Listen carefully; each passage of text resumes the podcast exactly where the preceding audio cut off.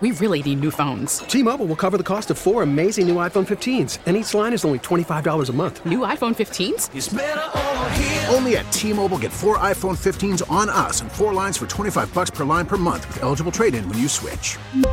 Minimum of 4 lines for $25 per line per month with auto-pay discount using debit or bank account. $5 more per line without auto-pay, plus taxes and fees. Phone fee at 24 monthly bill credits for well-qualified customers. Contact us before canceling account to continue bill credits or credit stop and balance on required finance agreement due. $35 per line connection charge applies. See T-Mobile.com. It's time to talk politics. It's Hardline on News Radio 930 WBEN. And welcome back to the program. Kevin Hardwick carrying over, joined now by my co-host for half of the show, Peter Savage, my good friend from the Erie County Legislature. Of course, we're good friends across the aisle. He is a Democrat. I'm a Republican. And we're also joined by Richard Lipsitz. Richard, the president of the Western New York Area Labor Federation. Before I go to Richard, Peter, I wanted to ask you, you're a lawyer. You actually have those skills, and maybe you could tell us a little bit about this decision, which we want to quiz Richard about, the so-called Janus decision, which has a lot of implications for what Richard does. Who is Janus? Well, to leave my personal opinions on the case out of it for a little bit, essentially, what the court has done is a member of AFSCME, of the... By the name of Janus, Mark Janus. Mr. Janus, right? All these cases are, these names that you hear are usually people. Mm-hmm. Essentially, the court came down on the side that it would be a violation of almost essentially forced political speech, a violation of First Amendment rights to mandate participation in the public. And this, and what they had, this was an Illinois case, right? Correct. Wasn't it an Illinois case? I mean, what they had in Illinois was something similar to what we have here, which was not you have to join the union. It wasn't a closed shop. It was what we refer to as agency shop, right, where we can't force you to join AFSCME, the public employee union, but you do have to pay us some money to some dues to cover the cost of your contract, negotiating the contract, not for everything else we do, but kind of reduce dues, right? Correct. And the court said you can't even mandate that. Essentially, the argument was that since a lot of those, and part of it, because a lot of the argument was that dues may be used for political advocacy, mm-hmm, political support, that it would become a First Amendment issue. Richard, this has to be a killer for the folks who do what you do. It's your major source of revenue, your dues, and a lot of people are probably going to say, "Hey, I don't have to pay dues." We don't know how many people right now. Mm-hmm. I can get into it in a moment, but many of the unions have been preparing this for a year and a half. The case almost came forward, and it was Friedrichs versus California about 18, 19 months ago, and then Antonin Scalia died, and it was a 4-4 deadlock. So we've been preparing as a labor movement, especially the public unions or private unions that have significant public employment contracts, mm-hmm, for a year and a half, maybe even 20 months. And they're doing it by going to see all of their members, or as many of their members as they possibly can, and talking to them about the importance of having a union workplace, a workplace with a collective bargaining agreement which, mm-hmm, guarantees wages, benefits, and conditions. Of course, our concern about Janus is multifold, and it's not just that certain people might drop away. That could happen. I just want to point out, too, that there's statute in New York State that is actually saying to the unions, if somebody doesn't pay an agency fee, that you don't have to represent them in contract disputes, which includes whether they're terminated or not, or seniority, because those are contract issues. Those are not given under our statutes as a federal or state government. Those are not given. You could be terminated without cause, without a union contract. It happens all the time. Or you could be terminated outside of seniority, or can be laid off outside of seniority without a union contract. And under New York State statute is now allowing for the union to say to those people, we don't have to represent you. So I guess my question is, you've answered part of it. What's Plan B? I mean, it went against you, so your union leaders, your fellow union leaders, mm-hmm, are going to talk to their members and try to educate them. This is why it's important you pay dues. But you're still going to have a lot of people. We don't know that in New York State. We don't know that. Yeah. We do know. I would say that in states that don't have public sector labor law, and there are 22 of them or something in the United States, and in states with low union density, like the Carolinas, like Mississippi, like Alabama, some of the far western states, not the West Coast states, but Utah, Idaho, Montana. I would say that those public sector unions could be in very grave trouble. I agree with that. I'm not convinced that we're in grave trouble here in New York State, and I'm absolutely not convinced that in Western New York that we're in grave trouble. I think it means that we have to work differently than we've worked before, and I don't necessarily think, given that this is the reality now, that that's an impossible task. So just by having the conversation I'm having with you right now, pointing out to people that a labor agreement guarantees wages, benefits, and conditions. We don't have that otherwise. Peter, you've dealt with labor unions from the management side. You had worked in the Corporation Counsel's office in the city of Buffalo, and of course you're negotiating contracts. You're dealing with them. What's your perspective on this? How much do you think it's going to impact? Well, I think Richard's absolutely correct. I think the political climate of the last 2 years, and even going back even further when you look at, the history back, in Wisconsin, a half decade ago now, I think the labor movement... the battle with Scott Walker. Exactly, and, yes. Right, exactly right. I think what Richard is absolutely right. What you've seen locally, at least, in my experience, is a greater engagement with union leadership and its members, and that and explaining and reaffirming the benefits that that representation provides, and that that there's strength and solidarity in numbers. And I think what really will determine how we move forward is maintaining that communication. And I think Richard is so are you kind of looking at this optimistically? The glass is half full. It's crisis and opportunity. This is not great that this happened, but it gives us an opportunity to reconnect with I don't know if I would call it glass half full, glass half empty. I would say that what I said before, it presents the union movement with challenges that it hasn't had in the recent past, and in anybody's real memory. And it makes us have to do our job even better. And that, by in and of itself, is not necessarily a terrible thing. Talk to me as probably the leader in the labor movement locally, as president of the Western New York Area Labor Federation, Richard. Talk to me about the state of unions in Western New York. We still have a large percentage of workplaces that have labor agreements. We have a large percentage of workers in multiple industries. We have about 140 affiliated unions, and that embraces the numbers vary from during different times of the year and based on the economy, 145,000, 135,000, sometimes 150,000 workers. It's still a force to be reckoned with. Well, I mean, in New York State, are we one of the bastions? Yeah, we're in the top five. We're in the top five, and yes, it's a force to be reckoned with. Otherwise, political leaders. Well, let me as a politician like myself, Peter, as an elected leader, that has an impact. There's no question. I'm look, I grew up in a union household. This community. I think what makes this community great and special is the hardworking men and women that we have in this community. But I think it's also important, maybe Richard can jump in here, is I think we far too often, for whatever reason, lop unions in all together and, assume that everybody that is a member of a labor organization is, a public employee. I mean, there are numerous private employees that help make this economy work who may be impacted. Well, locally, the auto workers are huge. Absolutely. Well, there are certain parts of the country where the union movement is majority public sector. In fact, I would probably say across the whole country is a movement. We have more public sector workers now than we do private. However, in Western New York, that's not the case.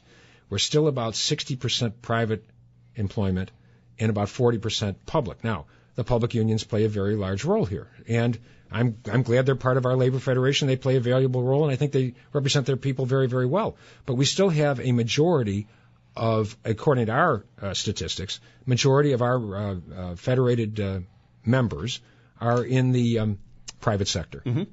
We have to take a break. When we come back, Peter Savage, chairman of the Erie County Legislature, my co-host for this segment, And Richard Lipsitz of the Western New York Area Labor Federation will still be here. We'll be talking about some more issues related to unions.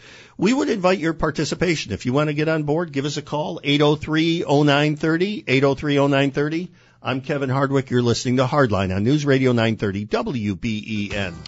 And welcome back. Kevin Hardwick sitting here with Peter Savage, chair of the Erie County Legislature, and Western New York Area Labor Federation president, Richard Lipsitz. We'd love to have you on board. We've got some people on hold. We'll get to you shortly. 803-0930 is the number to call. Just one admonition. It's kind of like don't feed the animals at the zoo.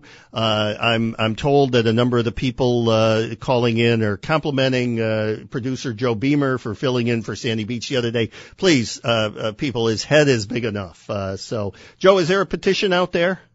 You did do a great job, by the way. I listened to part of Kevin, it. Kevin, thank you. I don't know about the petition, but I appreciate all the great comments. Please, refrain. And it is not going to my head. In the end, it's not good for him. It is not going to my head. Fake news. Listen, let me go back to Richard Lipsitz, labor leader. The Trump tariffs, are in the news quite a bit. The trade wars we're in with China and Canada and our other allies. Isn't this what unions called for years? Didn't they say that we had to protect our manufacturing base? I mean, I got to believe that this is split at least some people in the labor movement, because you would think that some unions, perhaps the steel workers, would love to see Bethlehem Steel come back. Well, yeah, but others are hurt by it. So it's a complicated question. It's a big tent, it's a big tent. It's a complicated question. And the idea that there were no union members who voted for Donald Trump is just wrong. We had about 35% to 40%, we think, of our rank and file who did vote for President Trump, and we think that probably that's up a little from those who voted for Romney or McCain in the two previous elections. So there's no question there was a big chunk of people who voted for Trump. Are some of these tariffs good, or are they all bad? I'm not an expert on tariffs. I can tell you this, that what we've fought for and we've wanted for the longest time is trade that makes sense for not just the United States, but for the whole world. And that includes labor rights and standards in other countries, which would not encourage American capital to flee to another country where they could get wages that are very substandard and no benefits and no regulations whatsoever. Let me follow up on trade agreements. NAFTA. I mean, way back when, I can remember a lot of people in this area were upset, saying we're going to get. Well, actually, when during the early '90s, when the Bush administration, the H.W. Bush administration, negotiated, and then the Clinton administration, there was a transition, came on board, and they supported it. There were a lot of people saying, that it would be good for this area because we're on the Canadian border. Other people were saying, no, it's going to hurt our manufacturing. Has NAFTA, in your view as a labor leader, been good or bad for Western New York? NAFTA's hurt the industrial base of Western New York, period. Now, it's a more complicated question than just a trade pact being signed. Industry was fleeing Western New York before NAFTA in large numbers. The whole question of the maquiladora section of the Mexican-American border, where on the one side of the border, industrial plants, including Charco, which had in the tens of thousands of workers here, went down there, and instead of paying their people the equivalent at the time, about $18 an hour, end up paying the equivalent of about $2 to $3 an hour. Now, this is part of the story of deindustrialization, which is glossed over, isn't talked about.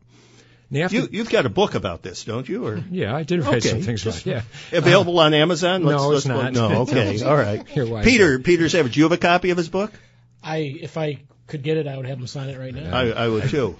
I'll get it to you if you want. All right, yeah. That's fine.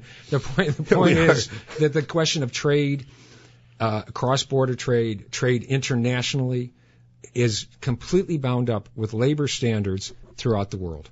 If you have an unfair advantage in a country like Mexico, where the workers do not have open collective bargaining, do not have free trade unions, obviously, capital might flee there in order to make bigger profits. It's also environmental standards, which I know that your organization is big on. Of course, as we should, as everybody should be concerned about.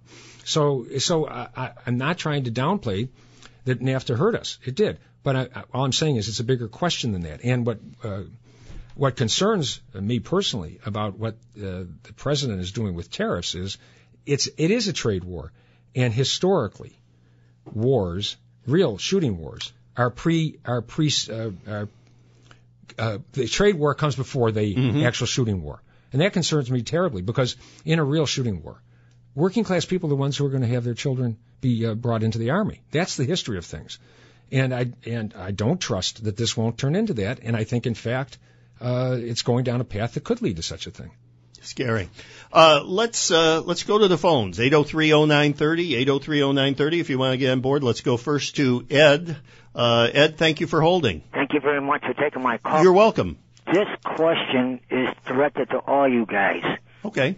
NAFTA, when it was called North America Free Trade Agreement, should have been called the Fair Trade Agreement. That's number one. Number two, when it comes to unions and the way they're being treated, as the Supreme Court, did they realize that this would also affect the Basketball Association, the football people, the hockey players, the American Medical Association? What about the lobbyists, over 44,000 in Washington? They represent people's interests and concerns also. And how would the Supreme Court now handle the situation, because this is going to backfire? And can anybody go before the Supreme Court and bring the matter back up to the court? Yeah. Maybe you might have made a mistake. Ed, excellent questions. I saw a lot of smiles around the table, a lot of nodding heads. We'll go to the lawyer on our panel, Peter Savage. Well, I think he spoke to a lot. I think that spoke to part of my point, was that, you know, people tend to think of labor organizations as, you know, school teachers, you know, or public employees, which, you know, sure. And leaving out the fact that our industry, you know, there are organized labor in every facet of our economy. I think he gave maybe some examples. Now the AMA, that I'm sure Richard would love to have those. By the way, the AMA for doctors is voluntary. You don't have to belong to the AMA. That's right. Be a doctor. Okay. Richard, thoughts on the question? It brings up some good points. Well, further reaching. Right. The question of what the Janus decision means, Janus versus AFSCME 31 of Illinois, it isn't just limited, in my view, to the current now reconnoitering that the public unions are going to have to do, but it's related to what future decisions could come down, which will apply similar kind of standards to private sector unions. And when private sector unions are hit with the same kind of restrictions that now are being imposed because of Janus, now we risk the middle class, working class living standard throughout the whole country. And we could get into that. Well, was the Janus decision just limited to public sector unions? It was. Yes. Okay. There must be, Peter, I don't know if you know this, there must be a companion case, or there's a case working its way through the system. I'm sure we're going to see a lot of follow-up litigation to this. I've already just, you know, looking this morning, I think there's, you know, class action suits already being brought in terms of trying to capture and recapture fees in the past.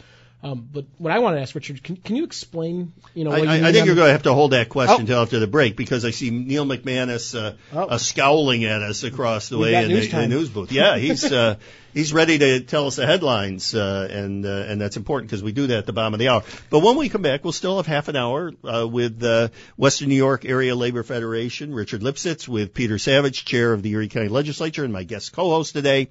We want you to get on board. 803-0930. Is the number to call, 803-0930. I'm Kevin Hardwick. And welcome back to Hardline. This is Kevin Hardwick, sitting here with Western New York Area Labor Federation President Richard Lipsitz and my co-host for this hour, Peter Savage. We have before we go back to the calls, we've got some breaking news from the world of sports. Peter, Molly hit a home run. You see, you catch me off air bragging about my kids, and now it's not the whole world. You're softball, right? At Shoshone. Yeah, we were at soft. We played. Both my daughters played at Shoshone Park, Colonel North Park, from the best neighborhood in the country, North Buffalo. All right. Also represented by you in the county. But your daughter Molly hit a home run. She did. Is that her first? That was her first. One of many, I'm sure. Before we go back to the phones, Richard, about a month ago or so, a few weeks ago, I went to a memorial service for your father. Oh. Didn't know your dad, at least I don't think I did, but from the memorial service. By the way, Maria White, Deputy County Executive, did a great job kind of emceeing that. What do I need to know about your dad? Now, he inspired you, I suppose, to get the position you have now. Yeah, I mean, he was a labor lawyer. He was the preeminent labor lawyer in Western New York, and some people think the state, and he had national reputation. Argued a case before the Supreme Court. Won a case before the Supreme Court. He did. And could he have won it before the new court? Probably not. Well, I asked him things like that before he passed, and you're right. He didn't think he could. No.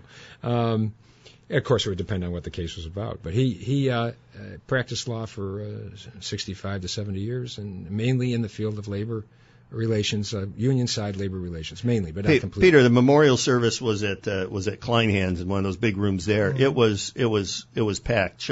I didn't know what to expect. Should I have been surprised it was packed? I mean, he had quite. Again, I'm not a lawyer. I didn't know him. I didn't even make the connection until I heard about the memorial service. You should have expected it. And I can say, having been on the receiving end, I can say this respectfully, of a couple of correspondence from your late great dad. There was no better advocate for his clients than Mr. Lipsitz. He was a serious man. He was a true believer, though, in the cause. Yeah, he was a serious man. Let's speaking of true believers, let's go back to the phones. Let's go to John in Rochester. John, welcome to the program. Thank you for holding. Hey, Kevin. Hey, Richard. Hey, Peter. Listen, did I make a mistake in giving Joe Beamer a compliment? Is his head getting that big? Are you one of the offending ones? Because I'll cut you off right now. My head is not getting big. That is fake news that Kevin is passing on. I'll tell you, the head was pretty big to begin with. It's tough to tell if it's expanding. Well, I'm going to say it again. He did a great job. He did do a great job. I'll agree with you. On to the topic. You know, I'd be curious, Richard, on roughly, is there a rule of thumb on what the public employees pay a percentage of their income toward dues? And my second point is, I don't think the Supreme Court will go back and rule against private unions or non-public unions because they're different animals. In the public sector, look at what's happened in New York State. I look at the public unions in New York State as like the mob. They have control over the legislators, and it's like the fox in the hen house. And you're not going to see that in the private sector because if they get too out of control in the private sector, that business goes out of business. So what are your thoughts on that?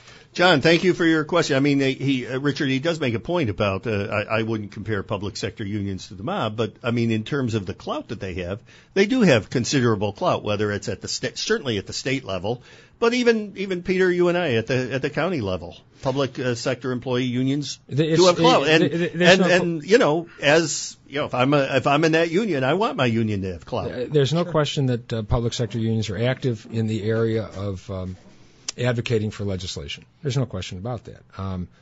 But so are private sector unions. And the thing that the caller is asking, and the thing I'm concerned about, is that the precedent that's set by saying that any portion of your money that you give in the form of a dues or, in the case of an agency fee, that goes towards, quote, political action, would disqualify somehow a free speech right. And that if you apply that equally to the private sector, you could make an argument. The private sector unions also lobby, and we do. Take the example of the pension issue for the Teamsters and some of the other building trades, where their pension plans are covered by a federal statute. Obviously, we want to make sure those pension plans are protected and are not undermined, and have a chance to provide people with what they were promised. We have to do some work with legislatures at various levels to make sure that takes place. The camel's nose is now in the tent on this question because of Janus and the undermining of the union as a organization which advocates for its members is now under attack. And I think that's the essence of what the concern should be for our labor movement. I'm not concerned that I'm a little concerned public sector unions will lose some people. There's no doubt that that could happen as a result of this decision. But I'm not concerned that they won't make an effort to keep those folks. I'm much more concerned that we're going to be slowly on a path towards not being able to advocate except at the bargaining table. Let me go off on a bit of a tangent and get a little personal here, and concerning unions and their involvement and their attempts to influence legislators. Mm-hmm. I mean, it seems, and I don't think you would disagree, that most of your activity is on the Democratic side rather than the Republican side, pushing Democratic candidates. Is that a function of just Republicans being anathema to the union causes, or is it? Bear in mind, there's two things here. When we endorse candidates, mm-hmm. we cannot use general union money to give to candidates. Correct. That's all voluntary. This is completely misunderstood by literally millions and millions of tens of millions of people. But I'm just saying in general, unions tend to back Democrat candidates as opposed to Republicans. It's been the general trend since Reagan busted the air traffic controllers. That's true. It is not the only trend, and you're a good example of why it's not the only trend, because there are Republican members of various legislatures which our movement has given endorsements to. And I anticipate we're going to do some more. And I don't want to be an ingrate because you did back me. I certainly don't want to be an ingrate. But it just, they're few and far between. Pat Gallivan is another one you've supported in Western New York. Locally, we have given endorsements to a number of state senators, county legislators, and other level officials. Did you endorse Peter Savage? Yes. Why? No. You guys are something. All right. Let me before the break, let me squeeze in one more call. Let's go to David in Lockport. David, welcome to the program. For Molly's sake. Thank you for holding. Good morning. Good morning, David. And Reagan busted so-called the union because they broke the law. And he said, if you break the law, I'm going to fire you. They did go on strike. It was against the law for them to strike. But that is not why I called. And incidentally, Joe Beamer lost me when he played an intro music. Was it Debbie Gibson a couple weeks ago? that was in his 80s. You know you love it. Oh, Joe, please, you lost me a little there. Oh, my God. But okay. Only a little. All right. Back to the Supreme Court. I got a couple things, points I'd like to make. Okay. The Supreme Court has sort of evolved in the public as... It's being, like a softball team. You got four conservatives and you got four lefties, and Kennedy's the umpire. And that's not that is in no way what they're supposed to be. There's supposed to be 9 constitutionalists defending our laws, just like everybody. The president's supposed to take an oath to defend the Constitution and the laws of our country. It's not supposed to be left and right. And now we got to get a middle. The left doesn't give a darn about a middle when they put the likes of Buzzy Ginsburg on there. She was the lead attorney for the ACLU. I mean that's like us Trump saying I'm going to put Wayne LaPierre on there. I mean, it's insane the way things have evolved. And when it comes to the caterwauling about Garland, I remember back when W nominated a genius woman named Janet Rogers Brown. The Democrats refused to give her an up and down vote. It was over 4 years. It's. What you're saying. I think we can all identify with. Whoever's in power is going to use that power. It's just like the filibuster. You have Democrats now complaining that Mitch McConnell, he broke a tradition. Well, Democrats had done that before, and if Democrats get control again, there's no question the trend will continue. Plenty of hypocrisy, David, to go around. I'm sure you're as shocked as I am. There's not plenty of hypocrisy to go around. That's what the left says when they want to moderate their guilt when they get caught. Their hands in the cookie jar. They say there's plenty of guilt to go around. All right. This rule about Biden, that the Biden rule was we don't give an up or down vote during a presidential election year. And you don't want to take that away from Biden, because if he did come up with that rule, it's the first thing he came up with that wasn't plagiarized. Yeah, no, there's no question. There's a distinction between a couple of years ago and this year. Listen, David, we're late for a break. Thank you for calling, and thank you for listening, and feel free to call back sometime. That was David in Lockport. A line opens up. If you want it, you can get it. 803-0930 is the number to call. We got one more segment. In the meantime, I'm Kevin Hardwick. You're listening to Hardline on News Radio 930. And welcome back to the program. One last segment with Richard Lipsitz of the Western New York Labor Federation, as well as Peter Savage of the Erie County Legislature. My co-host today, this is Kevin Hardwick. Back to the phones we go to a different Kevin. Kevin in Pendleton, welcome to the program. Thanks for holding, Kevin.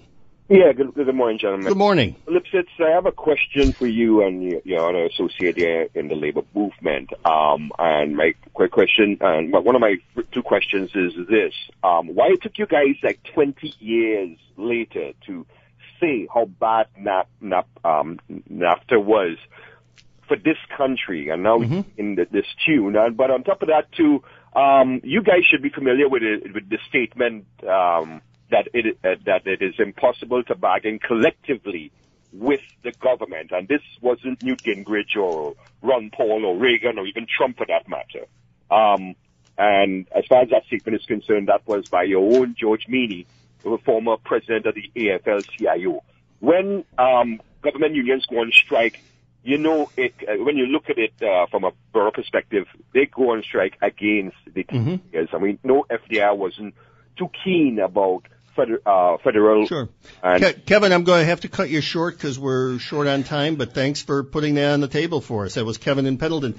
George Meany, there's a blast from the past. We'll talk about Meany in a second. My dad revered George Meany. We'll talk about George Meany in a second. The labor unions in the country opposed NAFTA, and in Buffalo we had a rally, I can still remember it, at the Peace Bridge as it was being discussed. So he's wrong. So that's the first thing. The second thing is that Meany can be wrong on questions. He's deceased for a long time. All of Western Europe, Australia, New Zealand, South Africa, all have public sector unions in almost 100%. And Meany, that was a guy. That was a guy with some power. I mean, that was when unions really had power. I would say that we had more power even before him. But this gets into some very detailed questions having to do with Taft-Hartley and other things that weakened our labor movement, including deindustrialization. But I just think he's wrong as a matter of principle that public employees shouldn't have the right to have self-organization and collective bargaining. Let me turn our focus in the last few minutes back to New York State politics, specifically about one of the political parties, one of the minor parties, the Working Families Party, which was started up, correct me if I'm wrong, Peter, as kind of a place for unions to put their votes. Now there's been a tenuous relationship with Governor Cuomo, and the Working Families Party has endorsed Cynthia Nixon, correct? That hasn't changed. It did, and that's got Cuomo talking about, at least at the time he was talking about, maybe creating his own labor type party and trying to bring the downfall of the Working Families Party. Let me be clear on a couple of things. The Western New York Area Labor Federation is not a political party, of course. And we are not allied. We're not actually allied.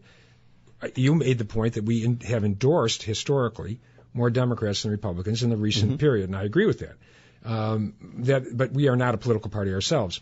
So therefore, we had never had an official relationship with Working Families. Some of our affiliates have had, affiliates being some of the bigger unions in New York State, and they helped to form. But that being said, yes, but the Working Families Party was the labor, type party. It was a party that was created, and I wasn't there at the creation of it, and I've never actually been a member of it, but it was a party that was created to provide for an alternative to the regular Democrats from a working class perspective. Yes. Is there now, though, a split within the labor movement regarding the Working Families Party and whether to back its candidates or not? No, I don't think that. I don't think that exists. Certainly here in Western New York, they're still strong. I mean, you have some great people. I'm familiar with some of them. The upstate organizer Jesse Lenny, I have him into my class all the time with Ralph Larigo, the conservative chairman. And they there's some great chemistry there. Really, they're totally 180 degrees apart when it comes to politics, but they're both nice people and they do a nice job. Right. So where, Peter, can you, you're close to it too, I'm sure. I don't, when you say a split, I don't think that's the case. I think, I think like a lot in the last 10 years, I think the Working Families Party has evolved, as Richard said, it's a working class party, and that's evolved into issues beyond just, I would say, I think it's unfair to that party to say it's the Labor Party. I think it's far more than that. I think it's environmental justice. I think it's social justice. And I think it's, you know, fair workers and human rights locally and around the state. In terms of where we go from here, I think this is kind of an interesting point in terms of in a post-Trump world, which might need a full show devoted to this. But in a post-Trump world, there is a far greater activism on the left in terms and holding candidates, Democrats especially, more accountable to fight for the issues that are important to working class people. And as a result of that, you see far great activism within the local parties itself. I think Peter's right. From a political, from a grassroots political, practical politics standpoint, though, Peter, the Working Families Party is the second line, the minor line, that Democrat candidates tend to gravitate towards in the same way that Republicans, all things being equal, end up on the conservative line. And that's not to say that there haven't been Democrats on the conservative line, but most of the time they'll back the Republican candidate, all things being equal. I think that's And you don't see that anything happening with this schism or this tiff with Cuomo. I think it's over. It's over. Having any impact on that? No, we'll see. We'll see whether or not, as it plays out in the fall, whether this turns into something bigger than it is right now. Got about 30 seconds left, Richard. How big is this fall? In terms of the national dynamic, elections nationally, I can tell you that I think it's crucial that there's not that the Congress is switched from Republican to Democratic, so that it becomes a bulwark against. We didn't get into this today. So many of the things that Donald Trump is doing. That'll have to be the topic for another show. I want to thank my guests for this last hour, Peter Savage, chairman of the Erie County Legislature, for co-hosting with me. Richard Lipsitz, the president of the Western New York Area Labor Federation. Thank you all for joining us. Thank you to Joe Beamer for helping us out. We really need new phones. T-Mobile will cover the cost of 4 amazing new iPhone 15s, and each line is only $25 a month. New iPhone 15s? It's better over here. Only at T-Mobile, get 4 iPhone 15s on us and 4 lines for $25 per line per month with eligible trade-in when you switch. Minimum of 4 lines for $25 per line per month with auto pay discount using debit or bank account. $5 more per line without auto pay, plus taxes and fees. Phone fee at 24 monthly bill credits for well qualified customers. Contact us before canceling account to continue bill credits or credit stop and balance on required finance agreement due. $35 per line connection charge applies. See T-Mobile.com.